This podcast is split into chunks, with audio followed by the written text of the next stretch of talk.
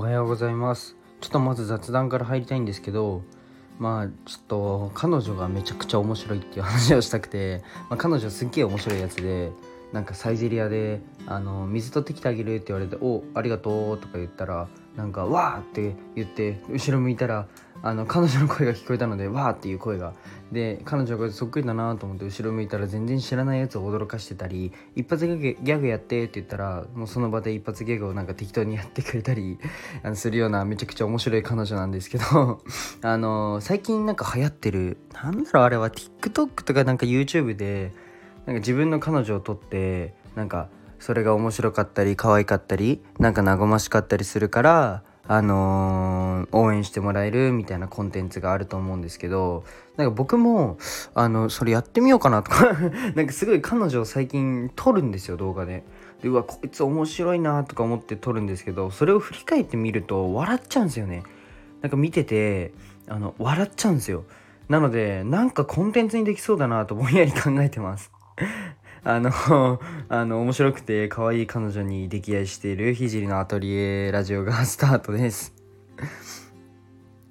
では、おはようございます。絵描いたり、障害者施設でボランティアしたり、えー、ラジオしたり、ノート書いたりしてる看護学生の聖です。と、ライブはここスタンド FM でやってて、あと、ライブは最近ちょっとできてないんですけど、今は模索中です。で、今は看護専門学校3年生で国家試験が迫っているので、あの国家国試の勉強を毎日やってます。それと並行して実習やったり絵描いたりしてます。でラジオで話す内容としては何者でもない僕の作品で、ま、世界を変えるまでの全てを、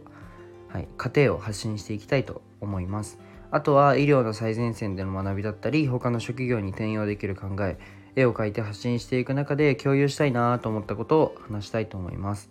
で今日のテーマは受信というテーマで話していこうと思います。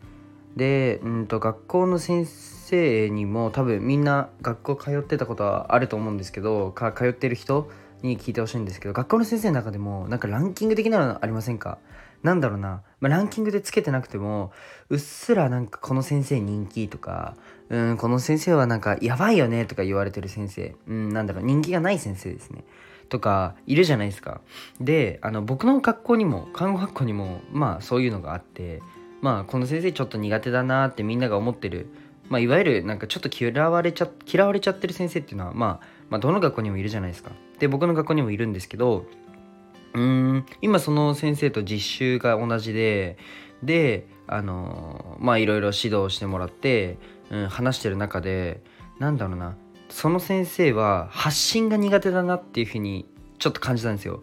あのなんだろう僕たちが僕二十歳なんですけど僕たちが経験してきたその、うん、じゃあ言葉のその数ボキャブラリーとかうんから考えると先生が持ってる言葉数で話されても伝わらないんですよねこっちまで。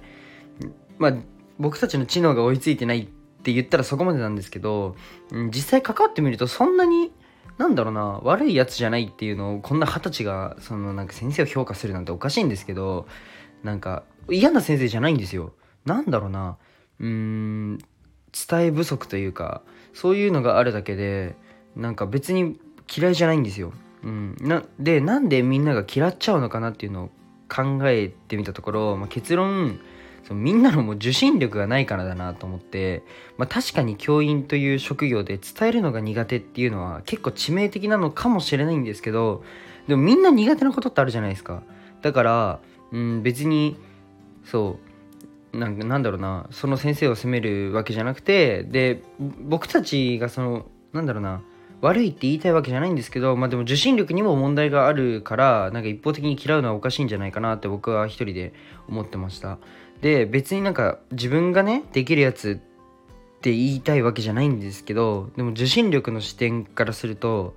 一応僕はなんかそこら辺の看護学生よりはたくさん本読んでる自信あるし、で、たくさんなん大きな人と話す、うん、チャンスもなんだろうなたくさん 多いっていうふうに表現したらおかしいんですけどその大きい人と話す、まあ、社長さんとかその社会的地位が上の人と話すチャンスって運がいいんで僕は多いと思うんですよ。本当に運がいいだけなんですけど受信力っていうのはちょっと自信あるんですよ。であこの先生こうやって言いたいんだろうなと思ってあこれってこういうことですか？って要約して言うとあそうそうそうそうそういうこと？みたいなが今回の実習多くてでみんなポカーンとなってる時に自分だけ先生の伝えたいことを解釈なんかしてしまうとなんか逆に浮いちゃうっていう今感じになってまあそれはそれでいいやと思ってるんですけどなんか受信力っていうのはうんまあこの今 YouTuber とか増えたり、まあ、僕もこうやって今発信してるんですけどラジオでラジオを通して。なんか発信してる人が増えれば増えるほど受信しななんか受信力っていうのがもうめっちゃ大事だなと思って。それは発信する人数が増えたら受信の方が希少価値が高くなるじゃないですか。発信者が増えたら受信者が減るんで。って考えるとその受信する力ってめちゃくちゃ重要だなと思って。まあもちろん発信力も大事だと思うんですけどで僕はそっちに目をつけて受信をとにかく上手くなろうって思って普段考えてるんですけどで自分なりにちょっと僕なりに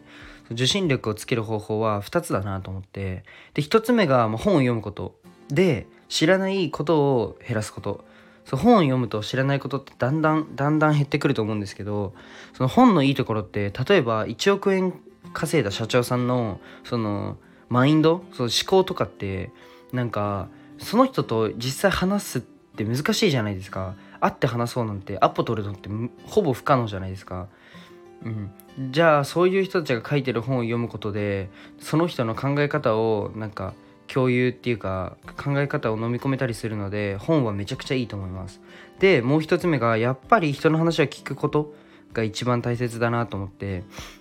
聞くっていう行為がもう自信なので。であの人の話を聞くと何を伝えたいのかとか分かるようになるのですごいおすすめです。で今は直接話を人の話を聞かなくてもいい時代だなと思うのでてか実際あのうーんこの今のこのラジオも僕のこの発信を誰かが受信してるわけでうーんなんだろうな直接ではないじゃないですか。ラジオっていうこの媒体を通してあの聞いてる？このプラットフォームを通して聞いてる？っていうことなのでなんだろう。今は、まあ、YouTube でもいいしラジオでもいいし人の話を聞くっていうのがとてもいいなと思って。でも YouTube はやっぱり画面越しでその面白いものを見るエンタメとして使ってしまうのでなんだろうなあんまり受信力は養えないかなと思ってラジオがめちゃくちゃいいと思います。で僕もちなみにあの散歩毎朝するんですけどその時に Voicy というアプリで毎日ラジオを聴いてます。であのもちろんああのスタンド FM もいいと思うし Voicy でも何でもいいと思うんですけどあのラジオあの聞くっていうのはすごいいいと思います。で自分のその一日の中でラジオを聴く時間まあその通勤中でも通学中でもいいんですけどラジオを聴くという時間を設けるのはすごい自分のなんか受信力をつけるっていう観点でもなんかこのいい活動だなというふうに、えー、思ってます。なので是非受信力をつける練習台にでも僕のラジオを使ってください。で僕喋るの別にうまくないんであこいつ何が言いたいんだろうっていうのを考えてもらうとすごいあのなんだろうな自分のためになるというかっていうのを僕が言うのおかしいんですけど僕もね発信力をつけなきゃいけないんですけどあのまあこいつが何？今もそうじゃないですか。すごい詰まってる。多分これ芸人さんが話したらもっと面白くもっと円滑に話せると思うんですけど僕まだそんなスキルないんでちょっとずつつけていこうと思うんですけどなので、うんと、僕のラジオを聞いてあの練習台にでも使ってください。で今日は、えー、ここまでにします。最後まで聞いてくれてありがとうございました。じゃあバイバイ。